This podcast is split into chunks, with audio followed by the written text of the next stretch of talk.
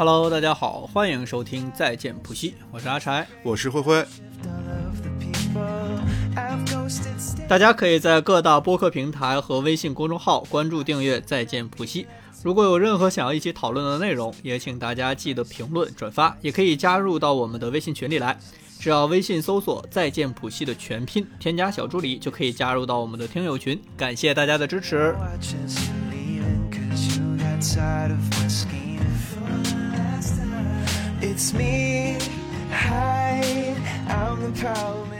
哇，今天太精彩了！今天感觉自己做了一次头部主播。头部主播现在只有两个人在线，刚才三个人进来，谁出去了？我点一下名，老金在吗？老金在。那就是老金伟伟在，那个叫什么大远的出去了。好了好了，给大家感谢感谢老金送来的年年有余。好了，给大家就是简单说一下，因为我们今年实在是有些无聊，所以我们在录节目的时候呢，也同时打开了。呃，小小红书的直播界面，所以其实现在我们在录制的过程当中是同时在直播出去的，也就是说，我们可能说着说着就会念出一些评论，比如说刚才我们感谢老金送来的年年有余，我们这个突然从一个播客变成了一个喊麦直播间，嗯，然后我们自己也其实也在立一个 pad，在在在在录制这个东西，也就是说，最后我们可能也会输出一个视频啊或者 reaction 的东西放在一些平台上，对，我们会开始开始试图弄一个小红书或或者 B 站的平台去，去去做一些除了音频以外的东西。嗯，这个节目其实满打满算也一年半，一年半，对。然后订阅应该也有快三百个，希望能够有一些多渠道的增长。对对，今年的目标是那个订阅破一千。啊，我怎么记得上次还是五百？是有一些激进的 OKR。嗯，可以可以可以。其实我们今天就是在想选题的时候嘛，就是我们最近遇到了一些选题荒漠，就是我们不知道该聊什么。但是因为最近就是刚过完春节嘛，嗯，其实，在春节的时候大家也是很无聊。我相信大家回老家，大家都不知道干嘛。我我知道的，大家春节核心就是干吃饭，嗯，然后喝酒、打麻将、打麻将，然后除此以外就是看各种的，就是地方台的春晚，或者就是看电影、电看电视剧。然后其实春节今年春节档其实是呃疫情风控的那个时代结束之后的第一个春节档嘛，然后所以说今年整个春节档的票房我是觉得都还不错，然后有一些电影真的，呃我我反正是看看了两个，一个是《流浪地球二》，一个是《满江红》，我是觉得都还不错，嗯。但是大家没想到吧？我们今天这两个一个都不聊，我们聊一 聊今年春节档最大的黑马《狂飙》。对，因为在看春晚的那天，我就看朋友圈有人在说说今年春晚好无聊，还好我可以追《狂飙》。《狂飙》今天什么更新了两集，我当时就在想说《狂飙》是个什么东西。因为我我没有在关注最近有什么新剧嘛，然后也是刚过完年回来的第一天，也是我们现在在线的微远那天 跟我们分享说 说《狂飙》这个剧很好看，然后可以去看一下。然后我就回来的第一天，在打扫卫生的时候就打开了《狂飙》，没想到那天一一天就刷了十二集，当时它一共才更新到第三十集吧。反正就是一个就是快速追剧的一个过程，但是你追上来就会发现就很上头，就是从开始追的那一天吧，然后一直到我最后追完，我每天都是十二点以后睡，就是很困，但是你又忍不住就是就是不看它，就是觉得真的就是狂飙上头。我不太争气，我从就是张辉安利我到现在，我一共才看了十四集。还是断断续续的，所以今天啊，主要就是他来输出一些，然后我主要作为作为一个嘉宾来 提出我的问题。今天就是质问他一下，为什么看的这么慢？嗯，对，因为我我好像是周周一还是周二就跟他说要要聊这个了，这这周末。对，他当时看到第二集，我想说你怎么着这周六周日就应该看完了，结果他才看到第十五集。所以说我今天跟他说，今天是分享到哪个剧情？说我我说你可以跳过这里面的所有的爱情戏片段。他说哪有爱情戏？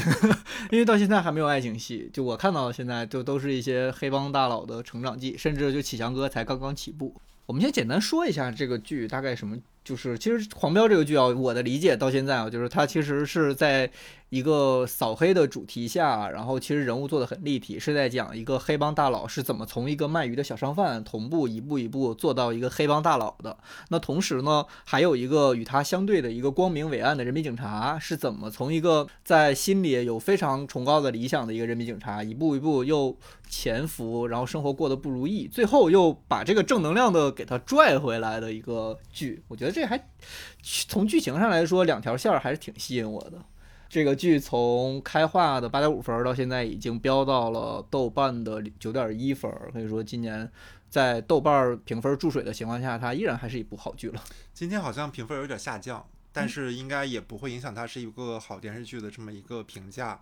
我是就是因为刚开始看这个剧的时候，朋友就说说你其实。看的时候，你就已经知道它最后的结局是什么。对对对，因为你大家都知道，在国内的这个审核环境下，如果是一个反黑题材的剧，最后如果这个黑帮没抓到，是不可能的。所以说，你你从开始就知道，就是我们的启强哥就 就是会被抓走。但是这里面就讲的就是它里面刻画就是正反两部分的人物，它其实没有在偏袒。比如说，因为我们之前可能有些剧，他为了刻画就是正义那方的主角光环的形象嘛，他就会把那个就是反派那边写的非常的恶。然后其实就是单纯是一个就是往负向去写这么一个人物的一个剧本，但是狂飙它不一样，就是我发现很多人会觉得这里面最最有那个就是人性温度的，对，是是启强，就是那个反派人物嘛。因为从最开始，其实我这他是这个剧我里面最核心的那个主角，因为里面会提到嘛，就是刚才他说里面有正反两派的一个对立的部分，然后反派其实就是以那个高启强为主的，呃为主线的一条线，这里面讲的就是他之前是一。一个卖鱼的小贩，然后被一些就是那个地头蛇欺负了之后，然后那个警察。救过他一次，就是之后他开始用，就是仿佛跟警察的这个假关系来，就是狐假虎威嘛，就开始骗他们当地的地头蛇，然后跟他合作，慢慢从一个呃小的一个就是那种小帮派，然后开始逐渐的接触不同级别的大佬，然后一步步打官升级的那个过程，它有点像一个黑帮的职场晋升记，嗯。啊，然后但是主角那边呢，他其实一开始也不是说像很多那些偏正能量的剧，上来就告诉你主角他一定会赢，而是说主角前面也是很受。错的，他前面也是，比如说他会发现他周围他的师傅也是，就是这种黑社会勾结的这么一个形象，然后他的同战队的队友，然后他周围的各种同事，然后会发现他周围的这些这生存环境也是变得很险恶，他甚至在官场上一直被打压。他一开始就是一个就是刑警队的民民警嘛，后来他甚至去了是什么宣传科。就是对，就一个文职，对对对，就是相当于说，其实这个正义的这一方也是被他一直被打压的，所以说你不会在这个过程中发现有一方特别强势，一方特别弱，而说这两两边的博弈是非常精彩的，就是就你赢一局我赢一局，这是这个剧我觉得可能核心让大家能够一直往下追的原因，是因为你永远不知道下面那两集会发生什么样的反转，比如说谁才是就是这个阶段的一个幕后的一个 boss，然后他后面还会有什么样的人在支撑着他，直到最后，其实最后几集。大家其实那个剧情都差猜的就是八九不离十嘛，但是你还是会想知道，就是他最后是以什么样的形式去收这个尾。我是觉得他那个收尾虽然看起来比较仓促，但是也是相对来说是一个。它至少不是像其他很多那种偏悬疑的剧那种大大烂尾的形式，你大概知道它是合情合理合理的，就是比如谁告发了他，他最后被抓走，一个什么样的结局结束了这个部分，然后还是会有一些这个剧是还这个故事还是一些比较偏圆满线的部分了。我觉得这种正能量扫黑的剧最难的一点就是在你已经预设了一个结尾的情况下，怎么让这个剧情变得精彩？这个剧就很聪明，它用了两条线，分别用两个人的变化来展示这整个故事的开展，然后包括在最后，其实我现在已经满屏都可以刷到《狂飙》最后的大结局是谁告发了他，于是他被抓到了。但是你会非常好奇这当中到底发生了什么，为什么会有这样的结局？所以我觉得这个剧可能也是，嗯，很多人说它烂尾啊，但我觉得它其实把这个底儿拖得挺好的一个地方。我们其实，在狂飙之前，其实我国内有非常多的就是这种反黑题材的剧。我记得上一个热议的关于反黑题材的剧，就是那个《人民的名义》啊，中间还有个什么扫黑风暴，对对，但那个也。分儿也不错，但我们都没看过。对《人民的名义》，我是看了一两集，当时是没看下去，是因为当时就是说这个《人民名义》里面有非常强的一些阵容，就是那些老戏骨其实都在这个剧里面都会有一些角色嘛，然后都扮演了一些高官。但是那个剧里面，我觉得我看不下去的原因就是当刚才说了嘛，这个《狂飙》这个剧就是正反两派，它其实都是有会有那个较量的部分，就是每个人都会有一些就是可看的点。但《人民的名义》就是有一种我站在一个非常。强大的一个正义的制高点上去去制裁那些黑帮势力的那种部分，我觉得是一张一方面就是那个黑黑帮他塑造的就是往往往恶的那个方向去去转，你只是把那个恶人揪出来这个过程，然后看正义的这方怎么去碾压他们。再加上主演上，我是觉得他们在人物刻画上都非常的正，因为那里面那个那个正义那派是陆毅嘛，他就长了一个长了一个我是好人的脸，对对。然后你不像比如说，其实这个剧包括最开始的那个。安心，就是那个警察，就是张译演的那个角色。我最开始的时候看了十几集，我甚至都不知道他是不是就是准文好人，因为他有时候那个表情，你会觉得他是不是这个这个警队的卧底。对对，然后我其实还跟朋友说，说我那会儿就着急，就知道这个他到底是不是好人嘛。然后我就还问朋友，他们说就是说你往后看，然后。就是你就知道他是不是一个好人了。就是这里面的话，就是没有任何一个角色是一个百分之百的定数。但是《人民的名义》里面，你会明显的知道某几个人他一定就是正义的那一方，然后来去制裁别人的。我是觉得那个可看性就会差差一点。《人民名义》其实在中间的时候，你大概就已经知道。哪几个人才是这个整个剧的 boss？哪怕后面有一个就是隐藏的赵立春嘛，就是他是一个从来没有出现的一个副国级的 boss，但是你在中间的时候也都知道说会有这么一个人。其实后面剧剧情展开主要是围绕着我们如何把这些人揪出来的过程。但这个呢，你就完全不知道。比如说，呃，从就一个很有意思的地方，在我我不知道大家有没有看过，这个可能涉及剧透，就是张译和李想这两个警察的师傅叫曹闯。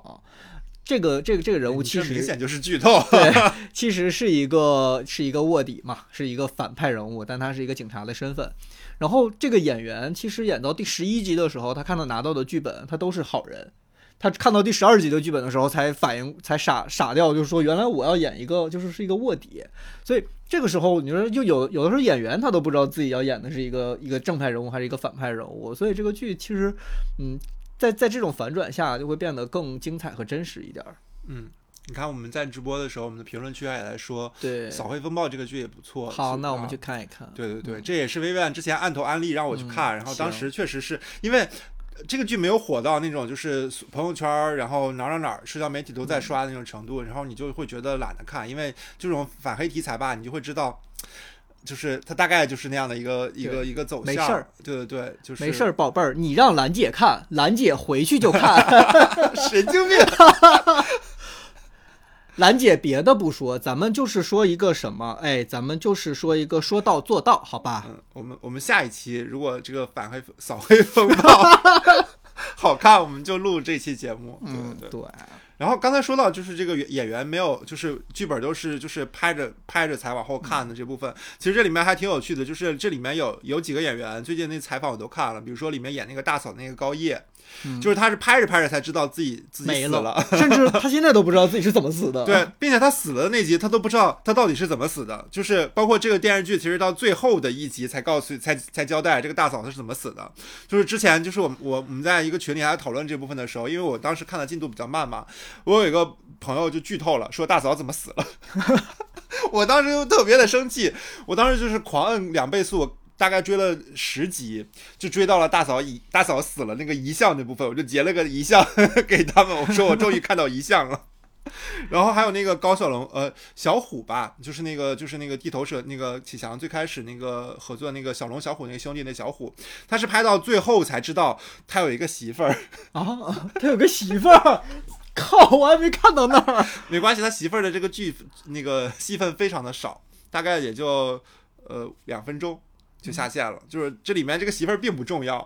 就是是一个非常无关紧要的剧情，但是就导演给他导演给他安排了个媳妇儿，他也是最后才知道他有这么一个东西的。我是觉得就是这个这里面的这个拍摄的安排也会让这个这些。演员更投入当下的一个状态嘛，就是避免就是比如说你是大嫂，你从最开始知道你就是你要死了，你可能快死的那段时间，你会表现出 人物的失落感，表现出来我预感到自己要出车祸了。但是你不知道的情况下，你永远不知道你死在哪一集，所以说你还会用那种高亢的状态去活着面对每一天，然后你突然就被车撞死了，就有一种演员也在跟着我们一块追剧的感觉。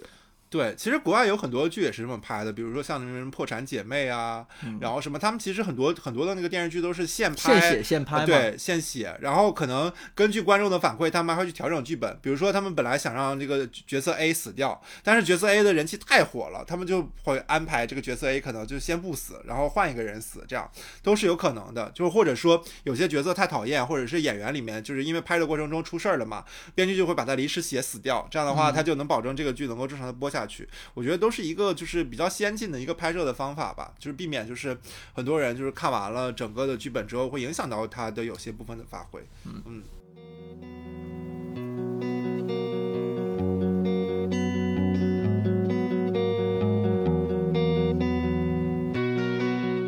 这个剧我们一直在推荐啊，那下面我们就可能就会详细说一说它到底究竟哪里会好看。然后下面的部分呢，就详细的涉及到剧透了。但是我觉得吧，对于一个你已经知道结局的剧来说，听到剧透也无所谓。所以还是希望大家能够完成一下我们的完播率。关键是听这期节目，你都点进来了，你就知道它一定，你要么就看完了，要不对你不可能是想着说收听一个一小时的预告吧？对啊，我什么都不聊，什么都不剧透，然后我还。我还能聊一个小时，做梦呢。好了，我们说一说《狂飙》到底哪里好看。嗯咱也是没必要把 把我这个提纲直接读出来。因为啊，我是在两分钟之前才看到了这个提纲。哎，周四催我写提纲，然后说快把提纲写一写，我然后我周五就写完了，然后我说我我还回了个档，人家今天今天下午我们录制说，哎，你提纲写了吗？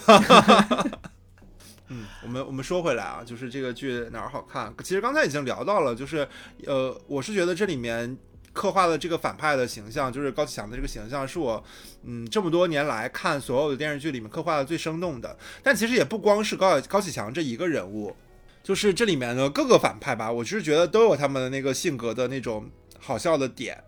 就是我们刚才其实也聊到了，高启强是一个从一个就是普通的卖鱼的商贩嘛，逐渐就是呃变成了一个比如说最后的黑帮大佬。这里面其实他他完成了非常多的就是转折点。其实有有的爱奇艺的那个标题就是什么高启强实现什么职场三级跳。我是觉得就是如果你就是 还在在职场上有一些困惑，还是可以跟启强哥 就是学习一下的。就是比如说启强他就特别喜欢看那个《孙子兵法》嘛。然后就是我发现，就那段时间的微信读书，他不是也上了热搜嘛？说微信读书的那个 就是前五名的热热榜里面就包含了三本《孙子兵法》。嗯，就我我我看到里面啊，就是比如说启强学会了什么化敌为友，他最开始作为那个小商就是卖鱼的那个鱼摊的时候，就被那个唐小龙、唐小虎欺负嘛，然后各种就是打他，包括最开始他认识安心也是因为他去送那个彩电，但是他当时那个小龙、小虎要的是那种等离子电视，嗯，然后他。发现那个太贵了嘛，他就买了一个就是那种老老式的电视给人家送去了，人家结果人家没要，人家放在阳台上，并且都给他砸烂了。那当时气不过嘛，就跟他打起来了。结果人家从那个派出所放出来之后，人家还能就是跟他们成为好朋友，就是借用了就是就是狐假虎威嘛，就是狐假虎威好像也是三十六计中的一计，就是就是那种装大，就是做装是安心的好朋友，然后还是什么安局长的一个，就是安心安局长其实没关系，他们只有一个关系就是都姓安，然后他们就是把这个。东西糅合在一起，然后去自导自演，就是自己跟警察很熟，有有关系这部分。包括他后来去那个音像店，也是装那种黑帮大佬，然后去骗人家。但其实他就是当时还是个鱼贩，就是他用过通过安心这一个关系，就是骗就骗大家一个信息的不对等吧，制造这个信息差，然后就实现了一些就是就是把之前的那些街道上的一些小喽啰都变成自己的一些就是可用的一些打手，或者这些所谓的兄弟嘛。我是觉得这个这里面其实包含了非常多的一些大智慧，就是他其实是一个很聪明的人，要不然的话他也没办法说就是从一个卖鱼的最后变成一个黑帮大佬。就是你发现就是无论是黑帮大佬还是企业大佬都不是那么好当的，就是不是那种就是我我改天去刮个彩票我就能中出来，它里面其实还是会要用到一些计谋，然后人家还是发证明了读书的重要性。除此以外吧，就是除了这里面。高以翔这一个人物的话，我是觉得这里面还有一些反派其实挺有意思的，不知道大家有没有看到过？比如说这里面那个演那个就是之前就是高以翔最开始的那个，你十五集以内还能看到的那个大佬叫做徐江。对，我是觉得他是这里面所有的黑帮人物人物里面，我是觉得最最最可笑的一个。就他里面的所有台词，真的我是觉得都都还挺有意思的。对，主要其实也跟这个演员有一些关系。贾冰老师这么多年就是演小品，他一出来你就会觉得这个又到辽宁春晚的现场了。但他真的长得就像个黑帮大佬，就是开那种洗浴的东北洗浴的大佬。他确实开，他开的是洗浴，不是他开的是那 KTV。KTV 白金汉。对对对。然后这里面，比如说他里面那个贾冰最开始出场的时候，就是高以翔不小心把那个孩子，他其实没傻，那孩子自己电鱼电死的，然后他就以为是那个他的那个竞争对手跟他就是闹。然后就是把他孩子弄死了嘛，他就过去吓唬人家，然后说让他承认，然后就是说就放过他，说但是以后得得坐小孩那桌吃饭。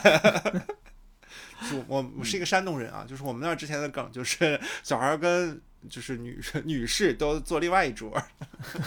当然这这不好，这非常不好。我觉得就是高启强整个升职记，然后再加上他是怎么一步出来的。首先，这个人的人物弧光已经达到非常圆满了，就大家其实对他这个人不能说不能说特别的赞誉吧，但至少是非常的有一点正面的喜欢他。这种人物他虽然是一个反面人物，但他把整个故事线铺得非常圆满的时候，你会发现反面人物他并不只是说有那些个。呃，一那些阴暗的地方，他他整个人也是有自己的选择和个人的道德情谊在的，就这个时候人物就会比较圆满，这也是我觉得为什么狂飙会比较好看的一个地方。他没有绝对的特别特别的坏人，也没有特别特别的好人啊，可能唯一绝对的地方就是他那个人是安心的那个特别特别的好，他本身人物是一个非常。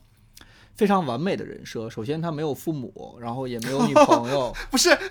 你听下来，对，因为他没有父母，没有女朋友，没有孩子，导致他作为一个人民警察，扫黑的人民警察，他没有软肋。他作为一个警察来说，他可能是一个相对来说完美，就是一个一个反黑警察来说是一个比较完美的人设。但是他除了在警察这以外，剩下的部分其实是一个。我觉得还蛮有缺陷的一个人，对，就是感觉他只有在只就性格上会有一点缺陷，但是作为扫黑警察来说，他是一个非常伟光正的一个人物，他坚持了二十多年都要查这个东西，然后期间没有受到任何的腐蚀，什么乱七八糟的东西，至少可能是前十五集没有，后面我也没有看到，但是感觉这个警察的人物是就是非常的伟光正，但但是这个人物并不讨喜，我不知道为什么。嗯，我我先说一下，就是首先我对张译老师这个东西，这个这个这个人，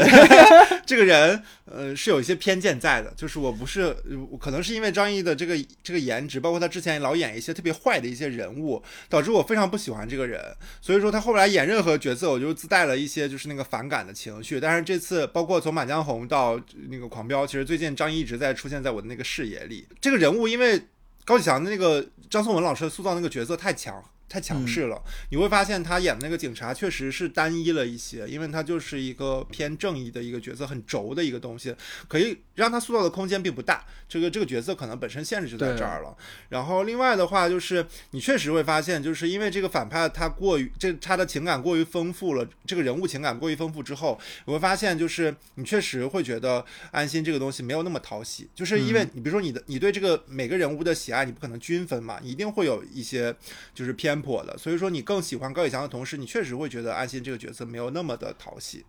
啊，对，其实主要还是故事线和剧情的问题，因为高启强的这个人物实在是太饱满了，对，他的就哪怕不是说张颂文老师来演的话，就是哪怕是一个别的演员来演，这这个角色天然就是好的。然后安心的这个角色，从编剧的角度上来说，他就是稍微要单薄一些的。就张译老师，我觉得他已经非常的尽力了。但是有一点，希望张译老师能够听到我们的节目，就是不要再说你那些蹩脚的地方口音了，真的是有一点出戏。对，就因为这个剧的背景就是在广东嘛，所以说就是他们。张译又不是一个广东人，对，但但我发现张译老师非常喜欢在各种剧里面说自己说一些方言。他在演之前的那个《鸡毛飞上天》的时候，然后就前半段在狂飙温州普通话，然后现在这部剧又开始说这些，就感觉吧，还不如好好说普通话，真的是有一点儿奇怪。当然，可能也是因为跟张颂文一块儿搭戏，因为张颂文本身就是湛江人，广东湛江人，他的广东口音就是天然的占优势。嗯。对，刚刚灰灰说到《满江红》，我不得不夸一夸《满江红》这个电影，我觉得倒是还，呃，中上水平。但是其中最最出彩的就是张译老师饰演的何丽，对我都想买个扇子敲他脑袋啊！那个小身段儿真是我见犹怜。对他瘦瘦了很多，尤其是跟狂飙那里面比起来，他俩那个拍的顺序应该是有先有后。然后到后面可能为了王向红那个角色，然后瘦了非常多。他其实，在对于一个演员来说，张译其实是非常敬业的一个演员，啊，还是就是我我确实还是不太喜欢他。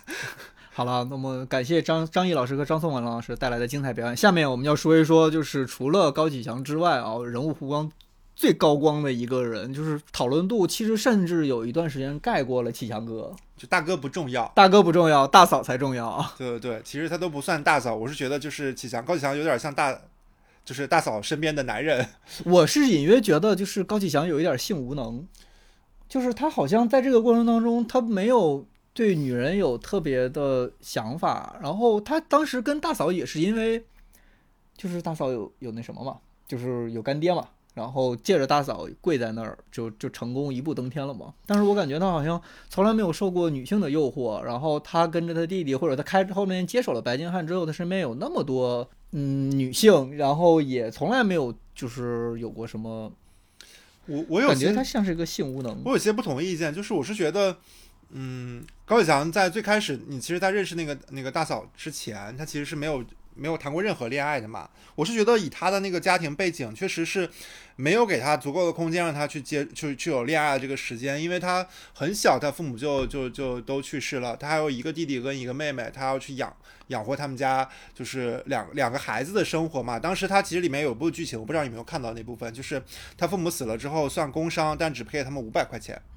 他要拿着五百块钱开始就是养活他的弟弟妹妹。他甚至那段时间他都没有什么谋生的手段。那时候他才十四岁，你想他十四岁之后他扛起这个养家的这个整个的担子，他其实是没有时间跟精力去干这个谈情说爱的事儿的。然后他。人生第一次考就是遇到这么一个人，还有时间空间去谈恋爱，就是他遇到了这个大嫂那一次。那个大嫂第一次见面还是把他差点勒死的部分，然后后来就是进到稍微比较温情的部分，就是那个大嫂赚了一些钱，开了个小灵通店，赚了一些钱之后买了一身新衣服，但是他就是学别人嘛，因为他之前没有钱，他不知道那个就是。就一个合身的西服对，是一个什么样子的？所以说大嫂会说你你买的这个衣服，它应该是更合身穿会比较好。然后比如说把衬衣拿出来，他才会发现就是周围有这么一个女女生关心他，能够去给他一些就是体贴跟呵护，其实是一件很好的事情。所以说他，我觉得他可能从那个瞬间就开始爱上那个大嫂，会发现他其实他的爱是很专一的，就是。他他爱这个女人，他就只爱这个女人。所以说你会发现他不近女色的点就在于，他前面不近女色是因为他需要去关注他的家人，他后面不近女色是因为他已经有一个爱的人了。所以说你会发现这里面其实讲高以强爱情线，或者是他，你想想黑帮大佬一般周围都有非常多的这种花花世界，对，但是他其实就不是。所以说他这个角色塑造的就是非常的立体，就是他结合他的前面的故事线跟后面的故事线，你都能能够。觉得他是可信服的，就是喜欢这一个人。包括他最后他那个大嫂车车祸去世的那一天，他哭的那个那个感觉，就是明显是看出来他是撕心裂肺的，就是为了这个爱情而痛哭。嗯嗯，像我们评论间啊，Vivian 也说强哥对亲情的认知比较单纯且专一，这个其实也是对，因为我发现启强哥从来就是对他的弟弟妹妹们就是没有条件的好，就是他对亲情和自己身边的人还是挺。你看我不了解，所以就是因为看剧看太少，看到第十五集就能发表一些不。当言论，对，他就发现他都没有看到。我看到第十五集就觉得高启强这个人性无能。对，他是没有，我是觉得他是没有时间，就是他前面就是前前半段就是对亲情的专一投入，他的后半段就是亲情跟就是唯一的那个爱人的投入度。他其实对我网上可能 CP 文看多了，我觉得就是他唯一的爱人都不是就是大嫂，我感觉像是安息。对，他其实对弟弟妹妹跟他老婆的那个就是。是很善良的，就是你看他老婆其实不让他杀人，他从那集开始之后之后就再也没有主动杀过人了。主动杀过人？呃，就是就是就是安稳了很长时间。包括他老婆说不让他碰毒品，他你想想任何一个黑帮大佬之前的形象就是那种呃赌毒，然后这种色情，其实黄赌毒都占嘛。但是他老婆不让他干，他真的就不不涉及到毒品这个事业。包括他弟弟干这个事情，他其实是完全大声的呵斥，并且他以。不断的强调让高启盛就是远离开这个毒品，把它全部烧掉。其实他就是非常在意这个人。张颂文老师太太太精彩了。有我记得我还没有看这个剧的时候，就是他是本个人本人也感觉很幽默。就是微博的评论就有人说说华语影坛欠张颂文一个影帝，然后张颂文在底下回复说谢谢你的认可，但是华语影坛并不欠我影帝，因为这是一部电视剧。还有人问说为什么在院线都没有看到这个 这部这部电影？他说。呃，有没有可能它是一部电视剧呢？张颂文老师其实线下的就是人物也是比一般的演员要饱满一些的。好，那我们继续说回大嫂啊。对我们怎么说说大嫂，又说回到大哥了？大哥真的是太了我们对大嫂不不尊重啊。其实，其实大嫂这个演员就是高叶，我其实之前看过她演的电视剧，就是当时是在那个《我们的婚姻》里，就是主演是白百合的那个她复出的那个首个电视剧，她里面演了一个职场的女强人，但她在里面演的那个角色就是一个不近男色的职场女强人，但是结果最后被那个那个这狂飙里的那个缉毒队队长杨健那在里面演他的那个职场的竞争对手，然后两个人搞在一起，然后结婚还生了孩子。所以说来到《狂飙》这个剧的剧里剧里之后，我就会觉得就是很很搞笑，就是大嫂跟启强哥在一起了，然后他的前夫 跟那个孟玉在一起了。对，他的前夫的那个演员也是一个特别巨炮的演员，王骁嘛。对，那个是我真的觉得看着很玉的演员。对，王骁就是他之前是那个哎王富丽，就是一个就是老戏骨的一个一个星二代，呃一个女演员的儿子。最开始看王骁的时候，你会觉得王王骁真的很丑，但是你看他超过一个小时，你会发现就是怎么？对有一点有一想要，呃有一点 有有一点想要再看，想要再看。想要是什么鬼啊？大嫂其实这个演员也是一个非常我我认为是一个非常典型的一个剧抛的演员。他之前演过很多剧，包括我觉得从大家认识比较多的时候，是从《我是余欢水》开始，他演的一个特别特别性感、特别漂亮的一个女那个女上司。然后当时我就觉得这个演员怎么之前没见过？他怎么这么的性感？然后就真的是，哎，但后面这合理吗？前面你说王骁的时候说想要，现在到大姐这儿、大嫂这儿又说有欲望，我觉得这对不上。嗯，也也有，也有，也有。然后后面的时候，其实看在下一个发现他的剧的时候，就已经一一转变到成了《理想之城》里面的那个红梅。红梅其实是和我余欢我是余欢水里面完全不一样的角色。她是一个戴着黑框眼镜，然后每天住在一个小出租屋里，然后每天也不捯饬自己、不洗头的一个特别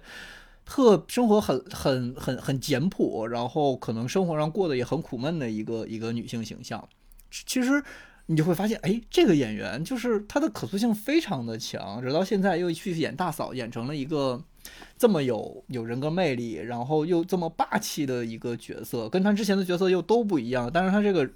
演员又都能把这些角色传诠释的很好，这我是非常喜欢高叶的这个原因。嗯，其实高叶这个演员平时就挺 A 挺飒的，我是觉得。嗯，但他后来确实，他其实很难演小女人。我觉得这个有些演员的，他那个形象就在哪儿了，就是他不适合演这种小女人的形象。尤其是他在这个《狂飙》里塑造了这种就是大嫂的形象之后，我觉得他后面的这几部剧啊，肯定都会往这种女强人或者是有气场的女人的方向去走了。因为就是你知道，国内的这种演演艺圈，就是你塑造了一个经典人物之后，你慢慢就是那个市场就会开始频繁的让你演同类型的内容，这样的话去去强化你。但我不我不认为这个对演员来说不好，就。是有有些演员有一些代表作，他其实很多演员的一辈子都没有一个什么代表作，尤其是拿得出手的，像比如说什么，如果你有代表作的话，其实是可以记一辈子。比如说我们之前聊《甄嬛传》的时候，华西呃那个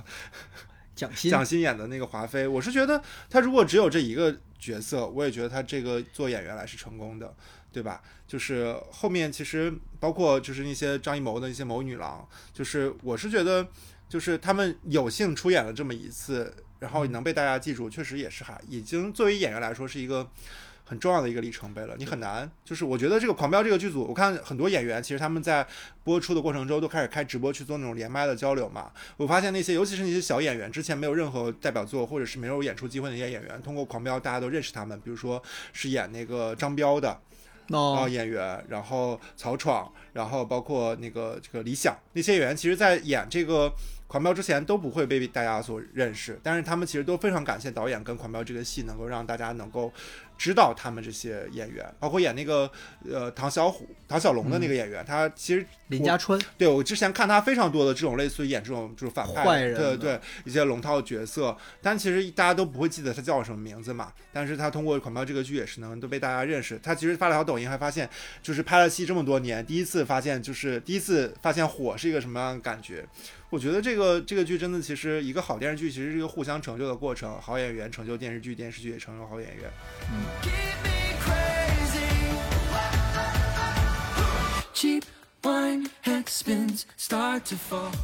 我们感谢一下我们现在还在线的三位朋友，他们分别是机智的我、老金跟维克多叔叔和咖啡大王维克多叔叔。好的，我们说了这么多反派人物，终于要聊一聊我们的正派角色安心。张译老师的安心。刚其实，在聊到张译老师的时候，已经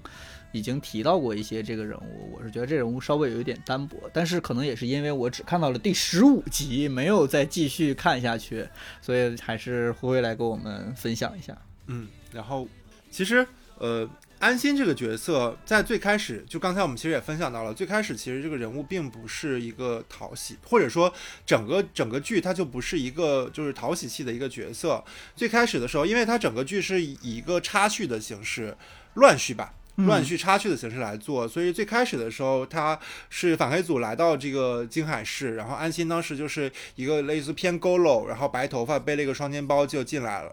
出出场了嘛。他其实有点偏猥琐，我我最开始看到这个角角色的时候是觉得有些猥琐的，然后后来你会发现他开始讲，就是他他画风一转，就回到了比如说二十年前，然后那会儿其实安心是一个非常精神的一个就是小伙子。那会儿你就发现这个人物的反差感就出来了，他你就会知道，就是他这个二十年来一定会经历了一些什么，导致他变得这么的沧桑。所以说你会先边带着一些疑问去去去接触这么一个人。其实这里面关于安心的这部分，其实他的一些情感线还是蛮多的。我说的情感其实不是那种就是男女之间的情感，它里面包含了跟呃跟家人、跟同事以及跟对手。的一些情感，当然里面其实也包含了一小一小段的一些，我我认为其实是有一些暧昧，但并没有到爱情的一些部分。我们先说一下，就是那里面就是被我经常跳过的这个偏暧昧和爱情的部分，就是这里面其实有一些有有三个女性角色都先后跟安心是表达过。对安心的喜爱，一个是就是孟玉，就是那个孟德李一桐，对对，李一桐演的那个角色叫孟玉，她其实是里面孟德海就是一个一个一个高官的一个女儿，是跟最先跟安心认识，然后也是有一些类似于那种，就是有点像校园爱情里面那种打打闹闹，就是我追你一下，对对对那种感觉。然后但是这两个人吧，就是因为比如说他们的那个志向不同，或者一开始在的地域不同，就是异地呀，或者是他后来未来的人生发展不同。就是没有一次就是真实的走走在了一起，他们最多也就是那种，比如说一起聊聊天，一起吃个饭，然后假装约会一下，然后拿那个照片拍拍合照这种，也就止于此了。其实没有什么更亲密的肢体接触。然后这里面包括后期就是就是孟玉，你想想一个之前跟你暧昧过的人，后面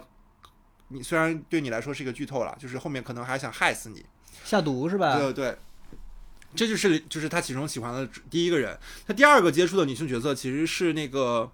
高启强的妹妹，嗯，高启兰。就这个角色其实也挺搞笑的，就是前面就是最开始出现过之后，后面就很长时间没有出现过了，再出来就变成一个御姐，就一个戴眼镜的御姐，然后也说喜欢安心，就是并且喜欢了，就是从。二十年前就喜欢，一直喜欢到现在，就为他一直单身。但是这里面导演明显就是不太想讲，就是这类这个这个这个高启兰的一个爱情故事，所以就是一笔带过。如果你会觉得，如果高启兰和安心搞在就走在一起的话，甚至他俩发生点什么话，你就会觉得这个编剧脑子秀逗了，就是也狗血到这种程度。对安心的反应吧，也特别像观众的反应，就是那种就是有一种哦，你有事儿吗？然后就是跟你 吃个饭，但是也不会跟你有任何的。就是爱情的发生，直到最后，其实在这个就我一一下就跳到最后结局了。结局里面最后一个镜头，但导演没有把它说明白，并且给的戏份非常少。就是在所有人都落网了之后，安心趴在那个办公桌上醒来，然后都很晚了嘛，就相当于说一切都就是落幕了之后，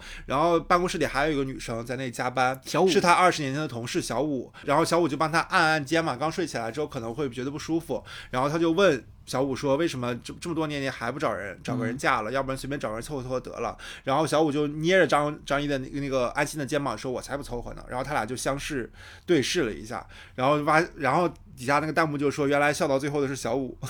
对我看到过小五的那个镜头，就是在大比武的时候，他那个愚蠢的样子。对对，就是有点傻傻傻的那种感觉。安心掉下去啦啊！那会儿 那会儿他们为什么要说河南话？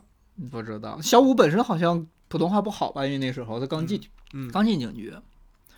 这就是所有安心的，比如感情线的部分了。对，就是后面我要跳过跳过的地方。你会发现无趣，就是任何一个言情剧，这都属于那种人家上来恨不得就已经先接吻了。这里面就是包括我们其实，在评论互动里面，那个老金也说，就是就是很莫名其妙的接了个吻，就是。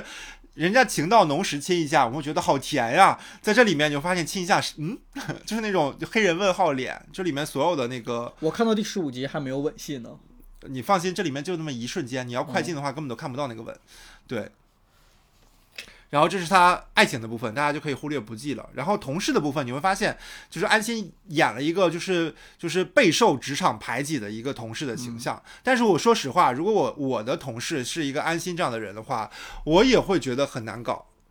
对，就是一个非常轴，不知道变通，就是他的那个内心的逻辑线就一条，就是正义。对，但是你其实，在警察这条线的职场里面，他是说得通的。但是他这个品质放在任何一个工作品种里，都是一个很奇怪的品质。包括他后来被调到什么宣传科，你说你拿这个东西天天拍人家，人家那会儿就是不需要拍的时候，他还在那儿就是到处直播拍素材，那就是一个不合时宜的表现。我会觉得安心这里面他。有且仅适合警察这个角色，然后，但是他在警察里面，其实警察是一，也是，我是觉得他的警察也是个很讲究一个团队合作的一个工种，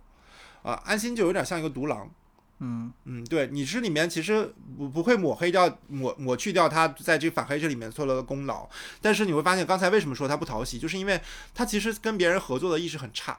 嗯。啊，无论是从最开始，就是他跟他的领导合作，他包括他最开始就不相信他的那个，就是安长林，他的那个老领导，他其实安长林就是。一直都是正派的那个角色啊？是吗？嗯，对你是不是又没看到这部分？安长林看起来不像什么好人啊。你就是这个剧就是厉害在于每个角色都看起来像个坏人，但是你永远都不知道知道他是真的还是假的。对他不相信自己的领导，他不相信自己的同事，他甚至不相信自己的朋友。对，这就是这么一个角色。所以说这个独狼的角色就会让人感觉到它里面这个人性的部分很淡漠。人性的淡漠之后，你会发现，就是它的吸引人的程度就没有那么高，就尤其是这个角色人物就不讨喜嘛。然后最后一部分的话，就是他跟对手的这个关系，我们我们经常看到，就是那个社交软件上就会发，就是说全剧如果没有了安心这个角色，这个剧就会崩盘，因为这个这个这个剧里的每一个人，无论是被抓了还是被遇到危险了，都会说叫安心来。嗯，对，但安心确实是看起来对他们来说是很有信任感跟。安全感的这么一个人，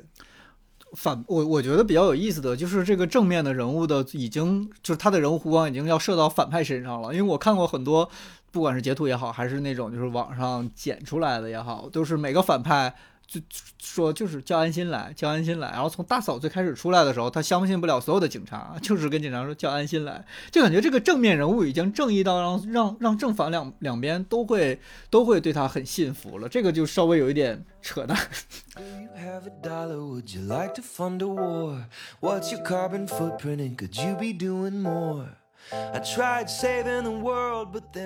其实刚才说的更多都是《狂飙》这个剧情本身的东西嘛。然后今天中午其实还跟阿柴聊到，就是最近就是现实里其实也有些事件跟正好跟这个《狂飙》这个事情做了一些呼应。就不知道大家有没有就是听过那个胡鑫宇的一个案件？他其实这个案件本身其实很简单，就是一个在校的一个学生，然后他失踪了。然后最后一次看到他，其实是在校园的一个操场边上的一个监控上，然后他就再也没有找到过这个人了，就是凭空消失了。你想想，在学校里消失一个人，其实也很奇怪的。你应该无论他怎怎么着，也应该从门什么地方出去吧。然后他就是或者在学校里面找不到他，找了几个月之后，然后警方当时说是以校园为中心开始做方圆几公里的地毯式的搜索，搜索了非常多的轮轮次都没有找到。几个月以后，也就是这一周，然后他们发现了他。是在一个树上吊死了，然后其实都已经面目全非了。最后最后做了那个检测，发现就是这个胡星云本人。但是这个报道出来之后，然后他们当时说的是异调。异调死死亡哦啊，大家就会觉得很奇怪，就是一个大活人为什么会异调死亡？因为当时家属的证词，张家属的那个词证词都是说，这个平时这个人平时挺开朗的，并没有说要寻死的倾向，包括跟家里的通话都还挺正常的。所以说大家正好这段时间在播《狂飙》嘛，就是大家正好这个剧里面就是一个政府的公信力被挑战的一个时刻。然后大家看完这个剧之后再看现在，然后发现就这么个一个人，在一个学校附近大概一公里左右的几都一公里都没有几百米。左右的一个树上吊死，然后大家还是经过了地毯式搜搜索的情况下都没有找到这么一个人，大家就会觉得很奇怪，大家就会觉得很荒唐。就是抖音上那个梗，不信，就大家出来看到第一第一反应不是说啊一个孩子怎么就这么上吊死亡了，是不是压力太大？大家的第一反应更多的都是不信，就是其实是对公政府的一个不信任的，就公权力的不信任嘛。嗯。然后后来就大家就会开始在在媒体上发声，然后说让大家去要要去调查这个人到底是不是。自杀死亡，然后是不是本人，以及就是说他当时的死亡的部分旁边还有个录音笔，然后大家让家属好好保存这个录音笔，不让不要让这个，因为之前发生过一个命就是命案，就是这个人死掉了之后快速被火化掉了，其实没办法在他的身上提取到任何的就是就是证据了嘛，所以说让家属保存好遗体，保保存好证物，做好备份。大家就逐逐渐的逼问的情况下，然后警方开始发各种的公告，然后后来发公告就是说，首先他证明他就是一个自杀死亡，嗯。然后另外的录音笔里面就是显示的就是他其实有遗言的部分是说确实是呃自己的压力太大，然后决定了就是选择了这条路，但是其实这件事情本身其实是一个呃不是一件大大事，就是一个学生因为压力过大，然后选择了结束掉自己的生命这件事情，但是问题就是在于就是可能一开始警方的呃工作没有处理到位，就是其实在一个很好发现的地方没有发现到，然后导致了后面这个事情被不断的放大。这其实就是狂飙里面，就是其实本身最开始。这个高启强最最开始只是只是想要一个他自己能够安稳卖鱼的摊子，没被满足之后，开始不见不断的去发现，哦，我可能没办法走正道，要通过一些歪门邪道来通过来放大自己的权利，放大自己的钱财，才一步步走上了最后这么个道路。其实都是一个就是我们其实当时老话就说嘛，勿以恶小而为之，其实就这么一个小事儿，然后开始逐渐被放大，比如说被媒体也好，或者被人性的恶放大也好，然后逐渐就是开始变成了就最后这么一个大的毒球。其实我记得，我我印象中啊，这几年是从什么时候开始大家不愿意相信他们了呢？我我我记得最近呢其实就是在去年的十一月份的时候，那个时候就是因为疫情嘛，然后也是因为政府其实调整了疫情防疫政策，发布了新二十条，但是很多地方政府还是有一些层层加码的现象，然后再再落到居委会，其实大家的生活并没有过得那么的好。然后直到哦，从去年的十一月份乌鲁木齐的那一场火开始，在那第二天的一个新闻发布会，那个时候大家对于他们的公信力已经有一个非常非常大的影响了，就是你说什么我都不愿意相信。然后直到后面就是甚至疫情立刻就开始解封了，就感觉从从每天都要提动态清零开始，一直到于一直到现在，仅仅就只过去了不到六十天的时间，到现在我们甚至身边已经完全没有人在讨论这件事情了，然后也感觉这件事情就像从来没有发生过一样。就感觉非常的魔幻，整个过程都让我觉得他们的公信力在一点点的下降。就可能我我我我前三十年左右吧，生活的太顺畅了，我觉得我他们给了我非常多，我甚至很感激。但是这两年又实在是太魔幻了，会有一些落差。对我来说，对我个人来说，其实这几年的公信力也会下降的很大。嗯，其实不光是就是官方吧，然后包括近几年的一些就是明星，就之前我记得就是几好多年前是会觉得就是明星的一些就是律师函啊、声明啊，就是公信力是很强的。就是比如说有狗仔偷拍了，然后他们出来发一个律师函说，就是说有人在造谣，然后大家就会觉得啊、人家下场来证实这件事情了。但是从忘了是从郑爽开始还是从谁开始。发了那个律师函声明也好，发现都是假的。郑爽啊，就是李某峰啊，吴某凡啊，我对我觉得最夸张的是李某凡那一次，就是他前脚刚发完声明，说自己叭叭叭叭叭没有啊什么子虚乌有，采取法律途径，当天晚上就被抓了，就被法律途径带走了。我觉得就是这些小，就是这些小事儿，导致了大家一步一步、一步一步开始失去的那个信任感。其实，呃不用说是就是大到就是我们跟官方的这么一些关系，你跟人与人之间的关系也是一样。你跟你的朋友在一起，呃，你因为一件小事儿，然后伤害了别人的信任感，这个事情其实就是滚雪球的部分，一定会去伤害到就是大家这个最底层的那个那个情绪。所以说，其实我们今天只是把它拿出来，就是说了一下它跟《狂飙》这个剧的一些雷雷同点，但是其实反映到现实生活中，这个这个信任感其实还是蛮重要的。这个电视剧里面其实也强调了，为什么高启强后面能有那么多一些追随的他的人，其实这个信任感是是逐渐培养的。就是他其中里面有一个非常小的点，就是他之前跟徐江在作对的时候，然后他他去报复徐江，是收买了徐江周围的一个小随从，然后那个随从最后他处理到，呃，不是徐江，是那个蒋。姓蒋的那个另外一个另一个黑帮的，你还没有看到他，然后也是收，就是类似于说他跟他的敌对势力收买了对方一个人，然后那个人就成功了之后，他那个小随从就跑过去跑到启强那儿说，我能不能跟着你，我帮了你之类的，然后高启强就跟他说一句话，就是那种轻易能够背叛自己老大的人，你觉得我该怎么相信你？然后就把他退回去了。其实就是就是。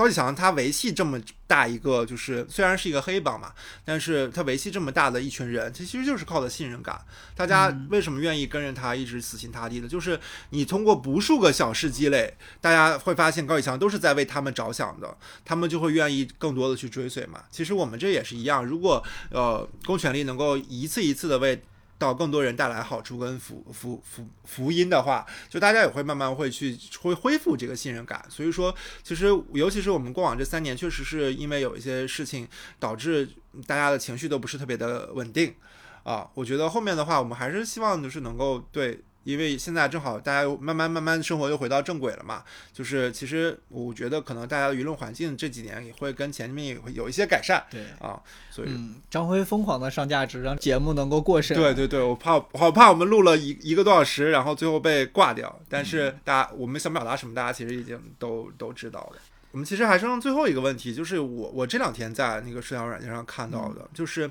我发现，就是当一个剧火了之后，总会有一些反面的声音出来。关于《狂飙》这个剧，其实最多的反面的声音就是很多人会说这个剧在鼓吹鼓吹恶人。鼓吹就是不正义的力量的胜利，但是就是其实我我我其实类比到我自己生活里，就是我我最近在玩那个游戏叫《第五人格》嘛，你知道这个游戏最开始它其实是一个偏微恐怖的一个游戏，但它后来现在优化到有点像一个换装类游戏的原因，就是它去掉非常多的恐怖元素，是因为中间的有一年有一个孩子的家长把这个游戏举报了，说这个游戏的过于恐怖，导致了孩子会发生一些就是心心理上的一些成长的畸形。然后就把这个游戏举报了，但这个游戏一直写的是类似于十七加的这个东西，就有的时候就是呃，包括那些动画片里面也会因为一些家长的举报被被阉割，被阉割成就是那种低低质线的部分。对我小时候最喜欢的动画片《虹猫蓝兔七侠传》，就是因为一个家长的举报说有太多的阴谋以及血腥画面，所以就被禁播了。对，然后这次狂飙也是一样的，很多人会说这里面有非常多在鼓吹就是黑帮反派，然后血腥暴力，然后这种东西的部分，而导致它其实不是一个好剧。但我会觉得影视作品也好，动画、游戏也好，它其实都属于艺术的范畴。对对，你不要用世俗的世界观去评判艺术的走向，这个很奇怪。对，一个人能够变正义或者是变邪恶，其实都更多的是他自己的平时的一些，比如说知识的储备，他自己的道德的水平。他不是因为，比如说我今天看了一个黑帮的剧，我就变成一个恶人。我就像小时候看那个《古惑仔》一样，很多人会说，因为看了《古惑仔》，他们才变成了一代一代的黑帮。但其实很看了《古惑仔》的人很多，有很多人就是喜欢就是里面的陈小春他们那些演技，但是。你看他们真正变成黑帮了吗？没有，就是很多人会把自己的一些就是抵制力差呀，或者自己的不善良安排到一些艺术作品上，而导致他们就是一定要往一些负向的角度去发展。包括最近的评分在下跌，也是因为很多人才开始因为就是这一部分的舆论的导向而开始去给他们打低分。啊，我是觉得这个还蛮奇怪的，所以说也是正好在这个部分想跟大家去去分享一下，就是就是很多的时候大家会觉得反派这个东西就是该被人憎恶的。我记得小时候看那个《还珠格格》，那个容嬷嬷那个角色，说你看那李梦琪老师演的多好，就是她演的这个嬷嬷就是一个非常深入人心，那个扎针的那个部分，大家到现在这么多年，三十年过去了之后，还是大家都是记忆的印象深刻，扎在自己身上。对，但是他那段时间去菜市场就会被别人扔扔那个菜篮菜叶子，对，大家会觉得就是。真正分不清戏里戏外、分不清正正正义邪恶的，就是那群就是二极管们。对，就是他他的脑子里只有 A 和 B 两个端。对我我我还觉得这个还蛮奇怪，但是后来发现这个这批人大有人在，就是他其实还不算少数的人。很多人会把就是骂，就是通过这种舆论立场来骂狂飙，来作为一些就是博流量的一个方式。就大家都在夸流量狂飙有多好的时候，他们站起来说，就是我们不应该鼓吹鼓吹黑帮对对对对。对，因为我真的觉得。能够看到这样一部剧，就是他他他他首先立场上一定是一个很正能量的一个扫黑的剧，他我们的结局都已经知道了嘛。他能我们能看到一部这样的剧，然后其中出现了一些大反派遭人的喜爱，这是一个非常值得进步的事情。嗯，包括我们其实这个世界上最最两就是有有明确的一一是或非的东西，就是法律嘛。对，法律也从来没有判断过一个人他真的是完全是好人还是坏人。他给了那么多就是不同的就是量级的一些标准，就是来。通过量级来给到别人更多的机会去去改过自新嘛，要不然的话，是个人一犯罪就变成死刑的话，这个事情就是是或非、大是大非的东西。但其实并不是，就是你你可能有的人就是因为有些知识上的缺乏误触了法律，他成为了一个犯罪者，但他并不是一个恶人，他可能是个善良的人，对吧？就是有的人他。他他他他很邪恶，他没被抓走，他那也不是一不一定是一个好人。所以说，我们判断的标准其实大家都有，但是没必要说出来带节奏，说是因为一个影视作品。我发现，就是我觉得这个剧其实代表了非常多这种就是大反派胜利的一些剧，或者是动漫也好，就是大家不要因为这些东西而带，因为我们发现我们的我们大的舆论环境其实会影响到有些剧的发挥，它的过审的制度。为什么有没有很多的剧它其实在国内其实看不到，就是因为就是。大家可能会觉得，呃，有些人会觉得它太血腥、太太暴力、他在鼓吹一些负向的东西，而导致它其实没有办法作为一个艺术作品被大家看到。如果我们希望我们能，我们我们的视野能够更宽阔，能够看到更多丰富的艺术作品的话，我们觉得还是应该让舆论环境更开放一些。Bang bang, knocking on my door. Do you have a dollar? Would you like to fund a war? What's your carbon? for？其实呃，说到这儿，我们这期节目应该就录的差不多了。然后，我其实还还是觉得。今年能有《狂飙》这样的电视剧还是挺欣喜的。其实我们很久没有看到过一些就是热度这么高，然后大家都全员在线，然后剧本也很很不错的一些电视剧了。所以说，跟我们其实过往的一些就是经典节目一样，我们还是希望《狂飙》这里面的所有演员能够就是真的好演员被更多的剧本或者是好剧本、好好导演看上，也希望他们能够洁身自好，不要触犯到任何的法律的 呃部分。然后包括从《甄嬛传》《武林外传》，然后一九。一九八八就算了，它是韩国的法律。然后，呃，希望韩国不要触犯到一些法律的问题。对对对，狂飙，然后大家各个演员都能够好好演戏，然后让这个影视作品能够继续的保持在线上。我们有时候还能温故知新一下，啊，呃。另外说到这儿，我们其实也可以有个小小题外话啊，我们播客正在尝试做一些 转型，所以。嗯，对，但是我们只是一个初步的尝试啊，我们也是希望，因为我们最近其实也也在陆续多分享一些偏影视剧或者是电影的东西，然后希望能够通过这个部分的分享，能够做成一个系列吧。但是如果我们在这个过程中突然有一些想聊的一些选题，还是会通过播客这个形式去跟大家做分享。但是为了保持我们选选题的延续性，我们可能后面会呃增加一些影视剧跟电影的这部分的频率，可能会变成我们的一些主线的一些讨论的东西。对，啊，也是希望能够大家。能够就是继续的多多支持，再见普西。然后今天的直播也是第一次，就是用尝试这样的方式，看起来效果。我是我是觉得远超预期啊！我们下期没想到一直都有人在，至少我们下期也希望能够通过这样的方式，我们可能会提前录一个类似于预告的视频，去多多就去尝试一下更多的方式，能够去跟大家做一些互动。对，然后这一期节目的视频，我们可能也会稍微剪一下，放在 B 站、放在 YouTube 上，也欢迎大家能够去看一下，看一看这个视频能不能要啊？如果能要的话，大家就能看到；如果不能的话，我们下期会优化一下我们这个设备之类的一些展示的效果。反正我们我们今天会。尝试一些多元的一些方式去跟大家去做一些互动跟分享。那很感谢今天大家能够通过直播的方式跟我们一起去完成这期节目的录制。然后我们下一期录制再见喽，拜拜，拜拜。